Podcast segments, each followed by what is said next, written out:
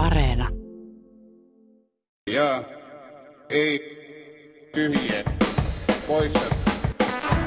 Helmiina Suhonen, Robert Sundman, Polli Seuri. Ja ei tyhjiä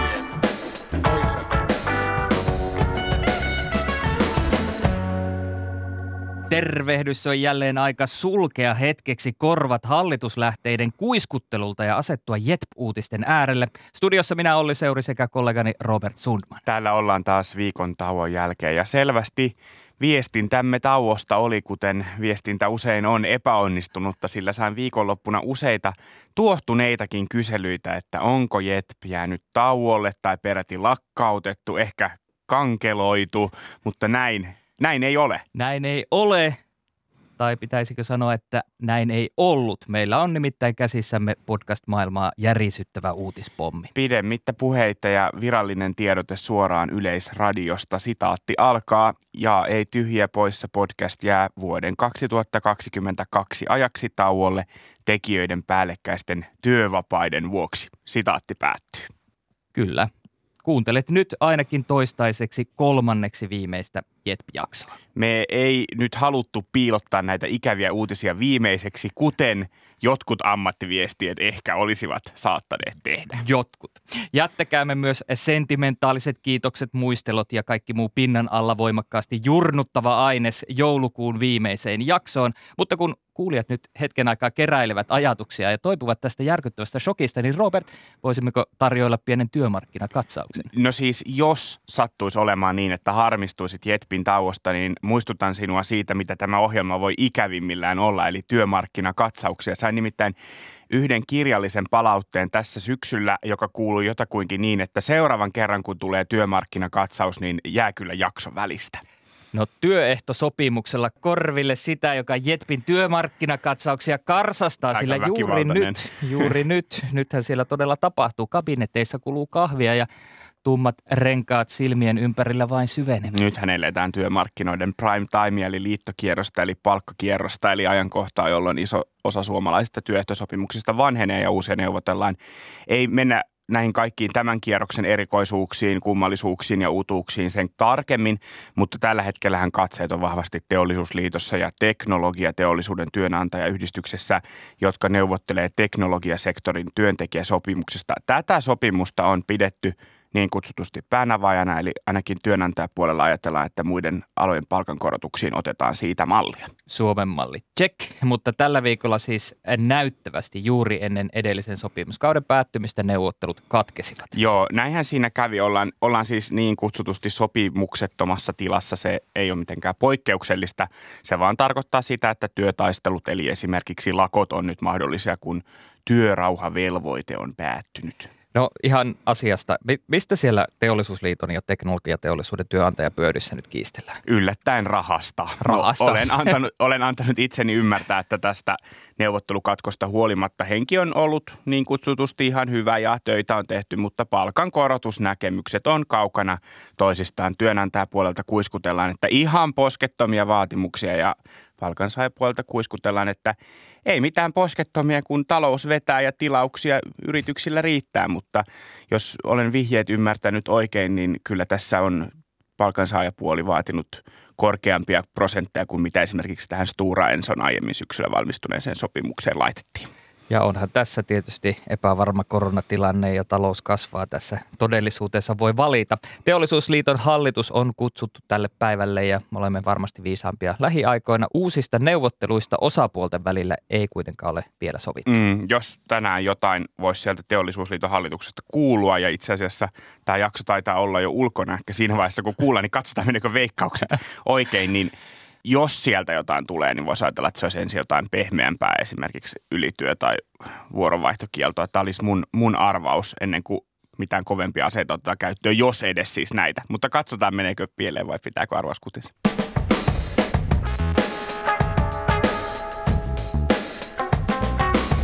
Ja ei. Tyhjiä poissa. Pääaiheenamme on tänään kokoomus, joka kulki vielä noin vuosi sitten hyvin ilmeisesti kriisissä, kun puolue etsi itseään oppositiossa ja ehkä railopuolueen eri fraktioiden välillä oli repeämässä. Täällä JET-studiossakin keskustelimme kokoomuksen alhosta, kuuluisista rajapinnoista, kirsipihan ilmoituksesta jättää pormestarikisa ja sen jälkituuletuksista.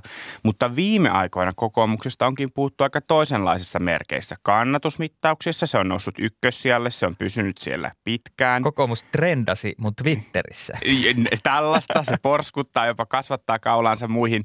Ja viime jaksossakin mainituissa imagotutkimuksissa se on tehnyt merkittäviä loikkia viime keväästä. On kokonaisimagoltaan paras puolue. No nyt kysytään, miten kokoomus selätti kriisinsä. Ja tähän vastaamassa toimittaja ja viestintäammattilainen parikin kirjaa kokoomuksesta ja sen sisäpiiristä julkaissut puolueen viestintätehtävissä edellisellä vuosituhannella toiminut Tuomo Ylihuttila. Tervetuloa. Kiitoksia, kiitoksia. Yritän tässä koota itseäni tämän niin kuin järkytyksen, että olette poissa ensi vuoden, että mulla meni pasmat sekaisin, mutta tota, kokoan itseni ja pyrin olemaan kasassa. Se on hyvä kuulla. Tuomo kirjoitti tänä syksynä kanavalehteen pitkän analyysin otsikolla Kokoomus tähtää pääministeripuolueeksi, mutta kenen johdolla ja millä aatteella? Ennen kuin mennään aatteisiin ja ehkä johtajuuteenkaan, niin mikä on tulkintasi? Miksi kokoomus porskuttaa kannatusmittaus- ja imagokysely ykkösenä? Mä näen, että siinä on kysymys siitä, että tota, on varmasti uudenlaista semmoista otetta siinä niin kuin puolueen johtajuudessa – Petteri Orpo on saanut jotenkin niin kuin semmoisen drivin.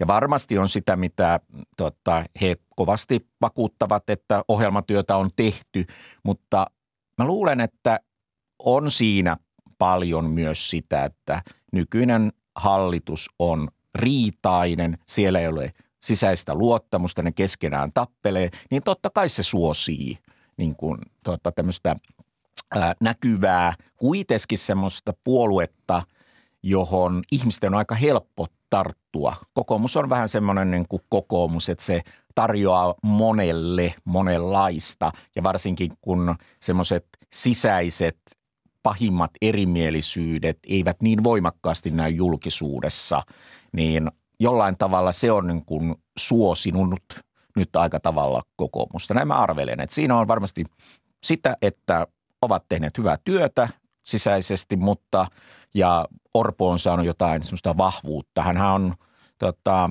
tunnetusti semmoinen mies, joka tulee kaikkien kanssa toimeen, mutta joidenkin mielestä aina ei ole sitä riittävää jämäkkyyttä, jota kuitenkin poliittiselta johtajalta kaivataan. Ja ehkä hän on nyt löytänyt itsestään jämäkän Petterin. Mm.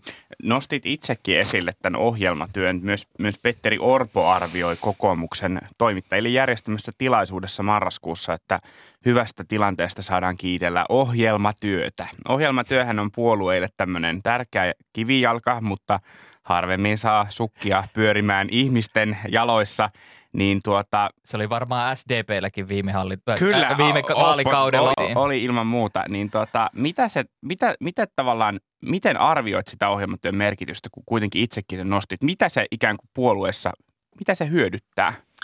Kyllä se hitsaa sitä porukkaa aikaa tietyllä tavalla funssimaan, että no mikä se on se meidän niin kuin, ää, reformi tähän asiaan ja tähän probleemaan ja tähän globaaliin tai kotimaiseen niin kuin haasteeseen. Että se niin kuin hitsaa sitä niin kuin yhdessä tekemistä ja antaa semmoista itseluottamusta. Mm.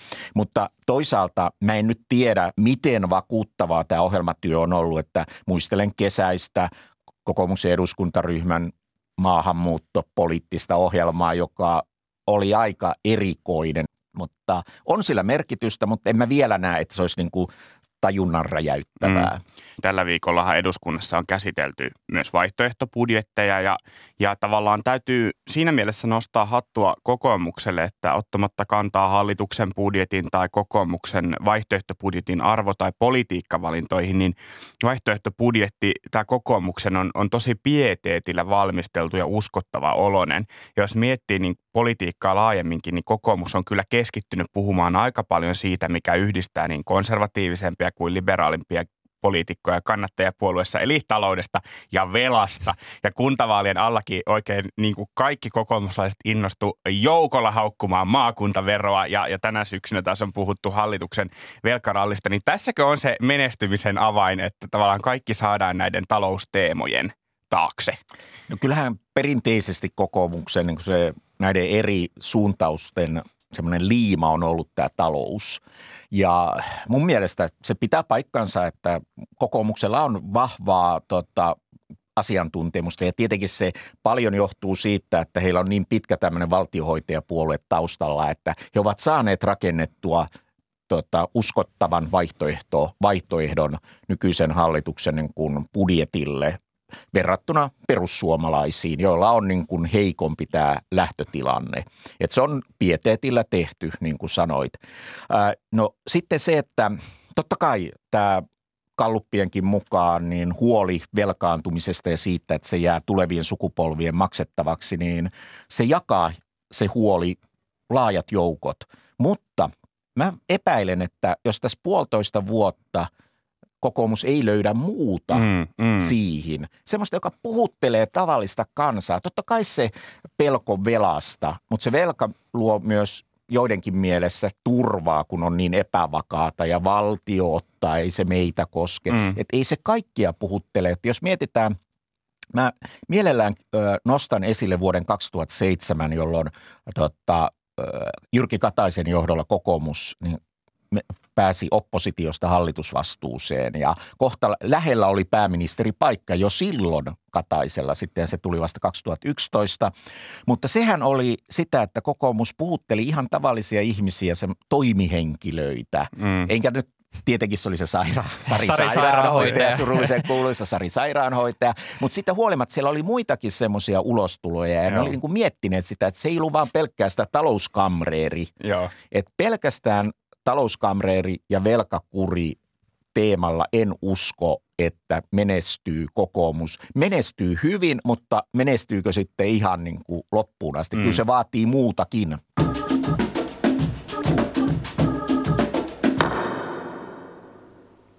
No palataan vielä niihin vuoden 2020 syksyn ja ehkä tämän alkuvuoden tunnelmiin. Niin millaisessa tilassa kokoomus Tuomo sun mielestä oli ja erityisesti miksi? Kokoomus oli hyvin pitkään ja kokoomuksen johto traumaattisessa tilassa. Eli kyllähän se 2019 eduskuntavaalit, niin kokoomuksessa oli niin vahva luottamus, että kyllä Antti Rinne, hallituksen muodostaja, ottaa kokoomuksen. Että eihän se voi ottaa keskusta, joka on 17 kansanedustajaa menettänyt. Kokoomus menetti yhden kansanedustajan. Mm. Ja marginaalit tietenkin oli pieniä, tota, SDP, perussuomalaiset, kokoomus – ja se oli niin traumaattinen ja kyllähän vaikka eh, julkisuuteen se näytti siltä, että ää, eh, kokoomuksen ja tota, SDPn erot olivat suuret niissä hallitus niin kuin neuvot, niissä Tunnustelus. tunnusteluissa. Mm. Eli Mut, talouspolitiikassa ei voi löytyä yhteistä ei voi linjaa. Löytyä, mutta kyllä kyllä niin kuin Orpo teki niin kuin rinteelle semmoisen tarjouksen, joka ei eronnut sitten paljon siitä, mihin SDP ja keskusta tota, lopulta päätyy. Ja totta kai siinä kokoomus vaatii ehkä suurempia, jämäkämpiä rakenteellisia muutoksia näin poispäin, mutta kyllä kokoomuksessa ja Petteri Orpo varmasti ymmärsi sen, että tota, tulevan pääministeripuolueen niin kuin pitää kädenjälki näkyä siinä, että ei he voi sanella kaikkea, mutta kyllä se oli niin traumaattinen ja se jätti ja halvaannutti, että oikeastaan todellakin nyt tämän vuoden alussa – kokoomus jotenkin niin kuin löysi lopulta itsensä. Vuosi sitten kokoomuksen kannatus näihin aikoihin oli 15,9. Se romahti syyskuusta melkein pari prosenttiyksikköä ja se johtui esimerkiksi siitä, että kokoomuksessa luotettiin, että nyt kun hyökätään Krista Kiurun sekoilevaan maskipolitiikkaan ja miten siinä kävikään. Ei, ei, ei tuolla eri puolilla Suomea oikein ymmärretty, että miksi kokoomus nyt niin kuin, tota, hallituksen niin kuin – suositun hallituksen tota, koronapolitiikkaan iskee.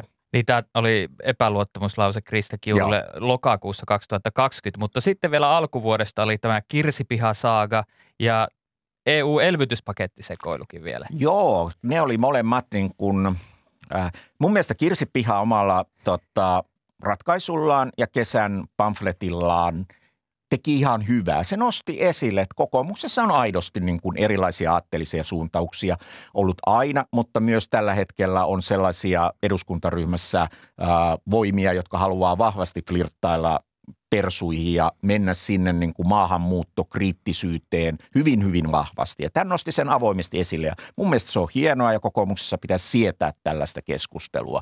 No, se ei mun mielestä niin kuin lopulta vaurioittanut se Helsingin tilanne, koska Vartiainen löytyy nopeasti. Siinä löytyy heti semmoinen niin kuin jämäkkä Elina Valtonen tuli vielä Elina Valtonen. Mukaan. Siinä niin kuin, mä luulen, että se oli, että jos että tietyllä tavalla mä, mun arvio tällä hetkellä, että Kirsi Piha omalla ratkaisullaan, että hän ilmoitti, että nyt riitti, ei hän jaksa tätä. Hän oli kyllä niin loitontunut politiikasta, että mä olin yllättynyt, että hän yleensä lähti takaisin. Niin hän teki palveluksen puolueelle. Se niin kuin herätti niin kuin miettimään sitten niin kuin, tota, kyseisen niin kuin kokoomuksen johtoa niin kuin ihan sitä Elina Valtosta ja Petteri Orpoa ja muuta, että nyt on pakko niin kuin hitsautua yhteen ja alkaa niin kuin tekemään niin kuin aidosti niin kuin yhteen hiileen niin kuin ainakin julkisuuteen päin. Että se oli semmoinen niin kuin herätys. Ja sitten tämä EU sekoilu, niin vaikeahan sitä mun ollut ymmärtää. Mäkin suhtaudun kriittisesti EUn yhteiseen velkaan, mutta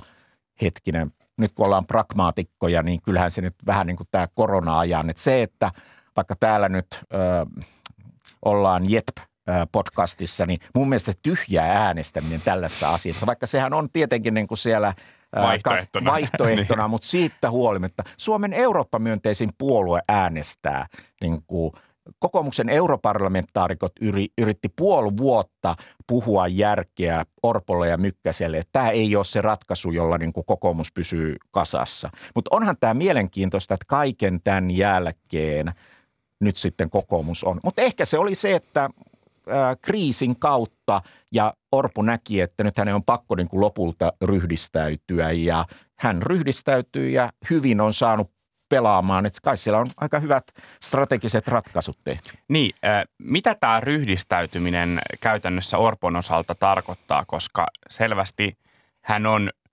pystynyt muuttamaan tämän haavoittuvamman asemansa ja sen esimerkiksi, että keväällä puhuttiin ihan aidosti, että voiko kokoomus tällä johtajalla mm. menestyä, niin tämä keskusteluhan on siis käytännössä päättynyt ainakin julkisuudessa. Eli, eli mi, millaista, millaista johtajuutta Orpo on tässä esittänyt? Miten hän on saanut pakkaansa kasaan? Mä luulen, että se pakka on tullut kasaan sitä kautta, että tietyllä tavalla niin kuin nämä sanotaanko näin, tämmöiset niin kuin kruudun prinssit ja prinsessat on tulleet siihen niin kuin yhteiseen tekemiseen, yhteiseen pöytään, eivätkä keikuta tai ainakaan heidän tukijansa eivät keikuta sitä.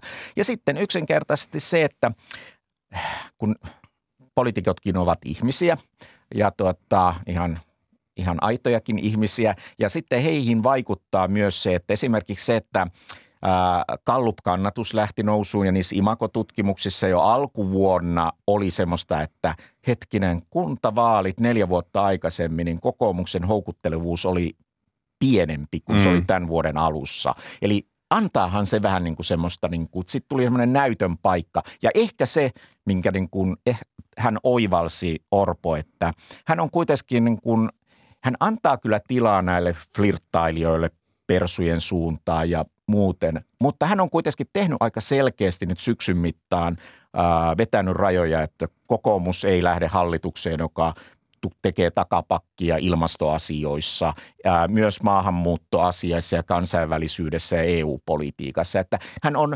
viestinyt hyvin selkeästi niitä rajoja siihen mahdolliselle persuyhteistyölle. Mm. Ja mä luulen, että tämä on niin kuin jollain tavalla, että hän on saanut sitä monipuolistettua sitä omaa kilpeään. Mun mielestä tämä on mielenkiintoinen kysymys, että, että vaalikauden alussahan oli vielä epäselvää, että tulisiko opposition johtajuus äh, lankeamaan kokoomukselle tai vai perussuomalaisille tai kumpi niistä ottaisi sen johtajuuden.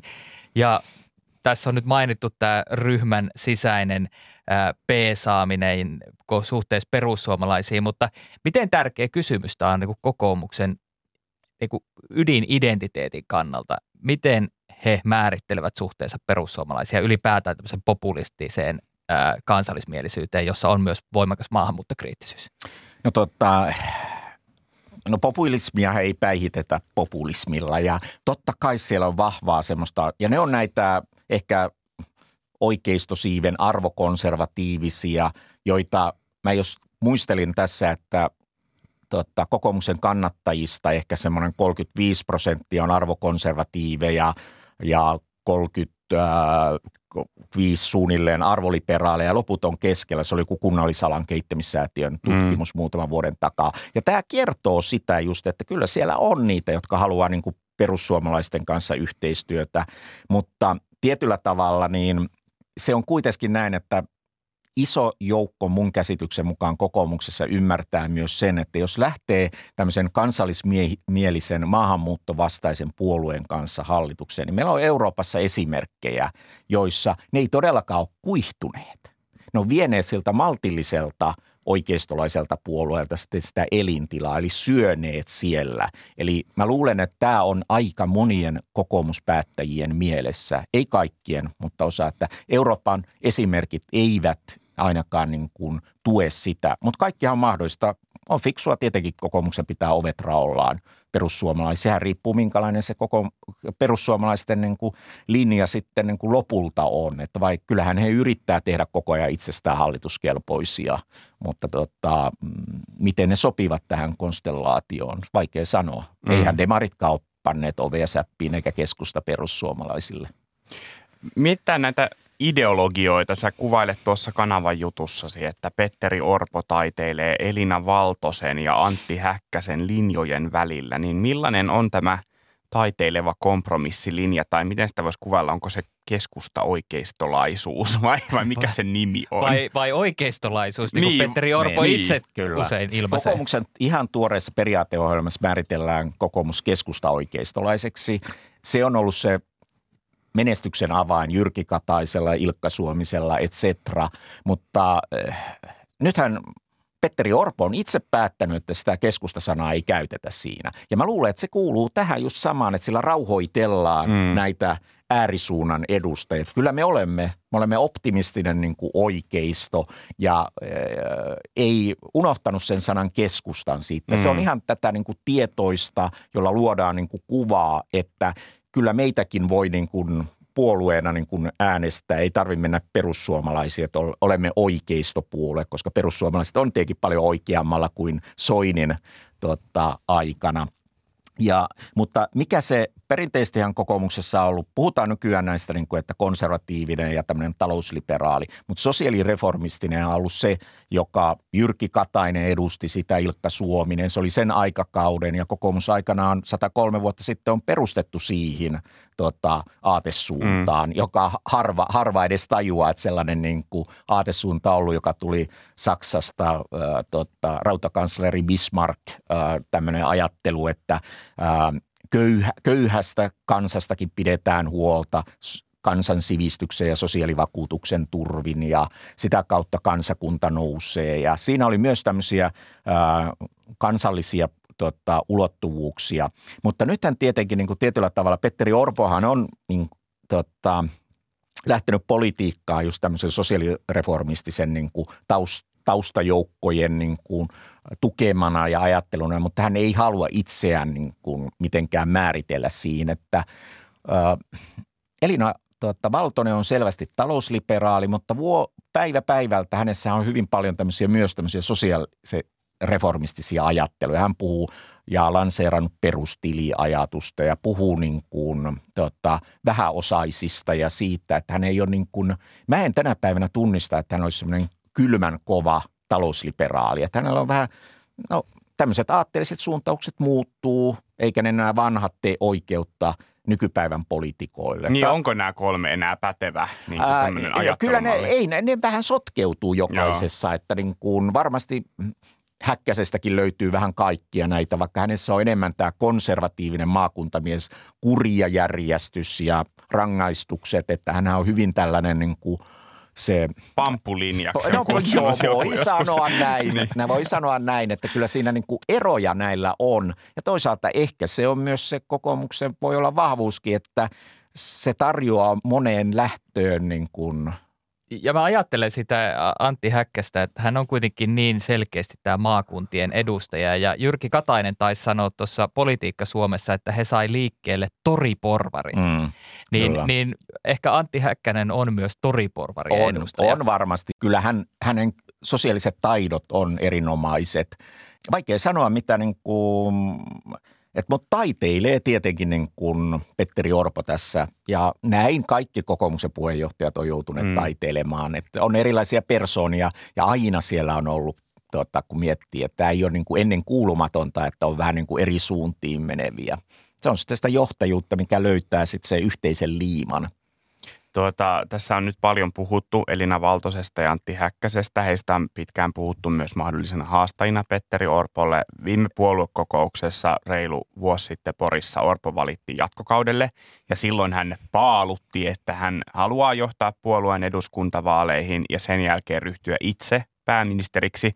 Mutta siinähän oli sitten tämä varapuheenjohtajavaali, jossa selvästi sekä Elina Valtonen että Antti Häkkänen nostettiin ja nousivat esille Kyllä. mahdollisina manttelin perijöinä. Kyllä, ja, ja Orpohan alkaisi siis tuota, jos hän jos hän vaalit voittaisi ja pääministeriksi ryhtyisi, niin alkaisi olla tuolla nykymittapuulla aika pitkäaikainen puheenjohtaja. Joten oikeastaan niin kuin kaksikärkinen kysymys.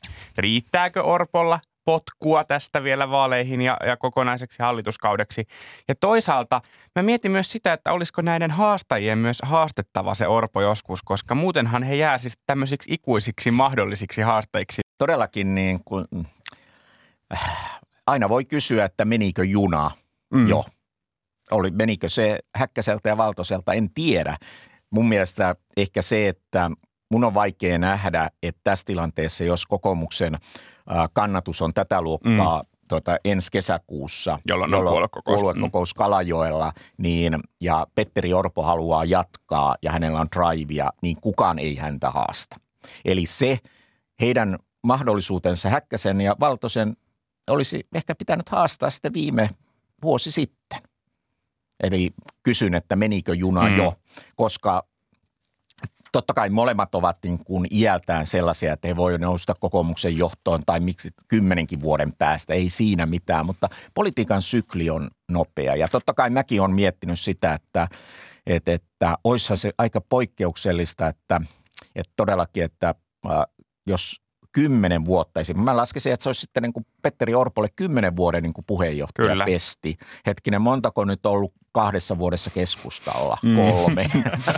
Eli tota, ja demareillakin kahdessa vuodessa kaksi. Niin. Että niin kun, olisihan se poikkeuksellista ja se on ihan inhimillisesti ajateltuna, niin se on niin kova paikka sitten puolueen puheenjohtajuus ja pääministeriys. Mutta mm. hienoa, jos joku, koska onhan se hienoa tietyllä tavalla, että ei kaikki olisi tämmöisiä, että niin kuin kertakäyttöpuheenjohtaja, vaan olisi tämmöisiä kesto, kestopuheenjohtajiakin jollakin puolueella. Ehkä esimerkkinä voi olla Jyrki Katainen, joka mm. sitten nousi pääministeriksi ja jättäytyi sitten kesken kauden mm. tai siirtyi sitten e, Euroopan komissioon. Mutta että silloinkin Petteri Orpo, jos hänet nyt valittaisi 22, mm 23 olisi eduskuntavaalit, niin sitten olisi vielä neljä vuotta sitä kyllä. vaalikautta jäljellä. Siihen varmaan ehtii yksi tai kaksi puoluekokousta väliin. Kyllä, kyllä. Se on sitten yli kymmenen vuoden puheenjohtajuuspesti. Ja toisaalta niin kokoomus ja kyllähän Jyrki Katainen sai silloin aikanaan paljon kritiikkiä siitä, että hän lähti mm, kesken mm. Vaikka se oli inhimillisesti hirveän ymmärrettävää ja hänellä oli varmasti niin kuin hyvin pystyi hoitamaan ja an, hänen annettavaa siis EU-pestissä sitten komissaarina, mutta kyllähän se aina herättää, no onhan näitä aiemminkin, Matti Vanhanen jätti kesken ja No Paavo Lipponen ei jättänyt mm. kesken. Hän veti kahdeksan vuotta ja pyrki vielä kolmannelle kaudelle ja olisi varmasti vetänyt vielä sen kolmannen kauden, mutta se oli sitä Lipposen aikaa. Mm. Äh, ennen kuin kuitenkaan päästään 2022 kesäkuuhun ja Kalajoelle tai sitten huhtikuuhun 2023 ja eduskuntavaaleihin, niin edessä on tammikuussa aluevaalit, niin mitä ajattelet, millä tavalla aluevaaleilla tämmöisenä uusina vaaleina voi olla merkitystä kokoomukselle ja Petteri Orpolle? Miten paljon, niin sitä on vaikea sanoa. Että kyllähän on tietty merkitys totta kai, mutta ei se nyt tässä ratkaisevaa ole se aluevaalit. Keskustelu päättynyt. Ja ei. Tyhjiä poissa. Ja on aika tempaista jälleen Jep-kysymykset. Näihin siis vastataan joko ja, ei, tyhjä tai poissa. Ja ensimmäinen kysymys syntyi Twitter-käyttäjien Juuso Janhunen ja Ville Hämäläinen yhteispelinä. Ruotsin uusi pääministeri Magdalena Andersson on Ylen jutun mukaan tiukka neuvottelija ja ex-kilpauimari, jolla on aina kananmuna laukussaan. Ja ei tyhjä poissa, onko sinulla aina kananmuna laukussa? Ja tässä oli tällainen lisäys Jep-kysymyksen muotoa rikkova tosin. Jos on, onko se raaka paistettu vai monenko minuutin? Ei ole. Sen sijaan olen ex-uimari, vaikka sitä ei moni uskoisi. Mutta se on minulla ja Magdalena Anderssonilla yhteistä. Jaa, vaikkei se nyt ihan joka kerta salkussa ole, mutta se on ainakin niin kuin aamiaispöydässä näin etäaikana, kun ei tekee paljon töitä niin kuin kotona todellakin. Niin.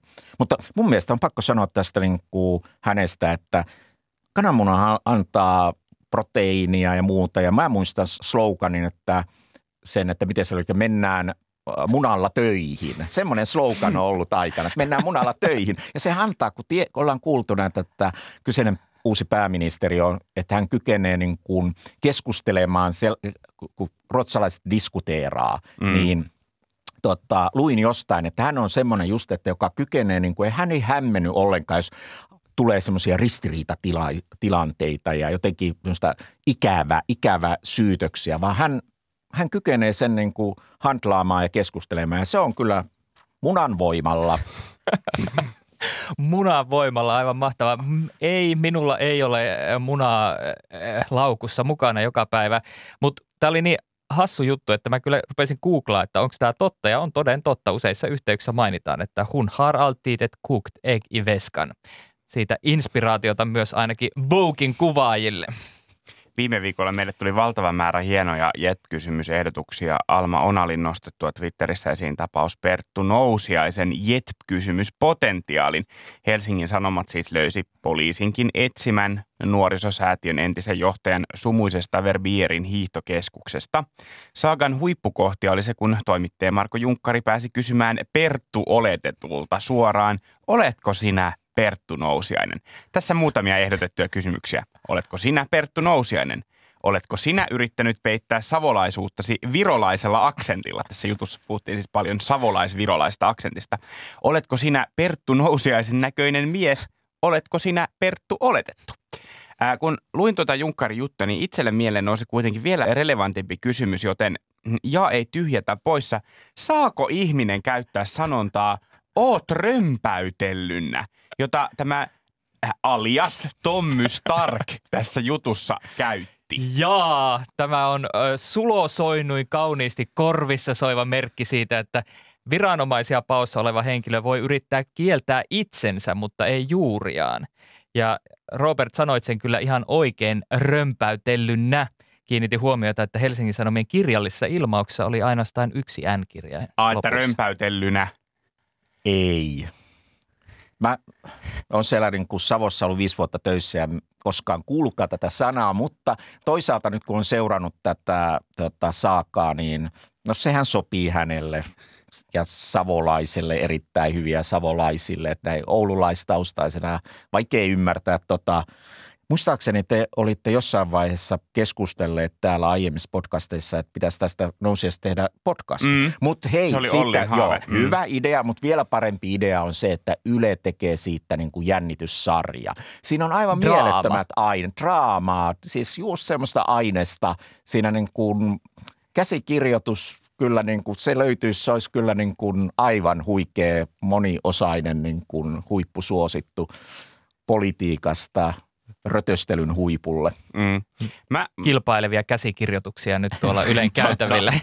mä, kanssa, mä olisin niin ollut kanssa vastaamassa, että ei, ei kyllä saa käyttää tämmöistä sanontaa, koska mulle tämä tuntuu ihan niin kuin tämmöiseltä valesavolta. Ja meitähän on myös kritisoitu tässä podcastissa valesavon vientämisestä, johon sä oot on. sitten todennut, että tuollaista sä oot ihan aito savolainen. Minä niin olen ihan aito voitko savolainen. Voitko sä vahvistaa, että oot römpäytellynnä? Suopi sanoo, että oot römpäytellynnä. Ai kauhia. No niin.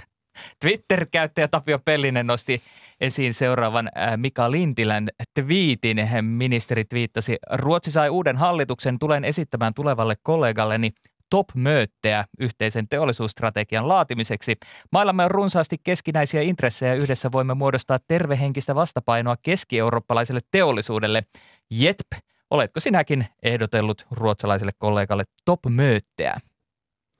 Mulla ei valitettavasti ole ruotsalaisia kollegoita. Tai, tai siis, tai siis on niin, niitä niin, tai on, onhan niitä maailma, niin, mutta niin kuin, että mulla ei ole kontakteja heihin, minkäänlaisia. Mutta tietysti, niin, nyt kun sä sanot noin, niin pitäisikö tavallaan inspiroitua, että laittaa vaan jollekin Sveriges radion toimittajalle viesti, että, Twitterissä. niin, että miten olisi top möte. Juu, totta kai siis tämä Lintilän top möte, niin mä aion sitä kyllä niin kuin ehdottaa kollegoille. Niin tota, hän kielimiehenä niin kuin on tosi osuvasti niin kuin tämän niin kuin todennut. Ja tällaisia top tarvitaan kaikilla rintamilla ja kaikkialla ja kaikkien maiden välillä ja ihan tällä Suomenkin sisällä. Mäkin että valitettavasti en ole ehdottanut, vaikka matkustin ruotsalaisen kollegani luo työkokoukseen ihan vastikään Lundin yliopistolle. Julistan siis ehdottomasti seuraavan kokouksemme, vaikka se olisi Meetsissä tai Zoomissa tai missä Mm, lie palvelussa, niin top möteiksi. Sehän näyttää varmasti hyvältä kalenterikutsussa. Ehdottomasti. On, todellakin. Vakuuttava.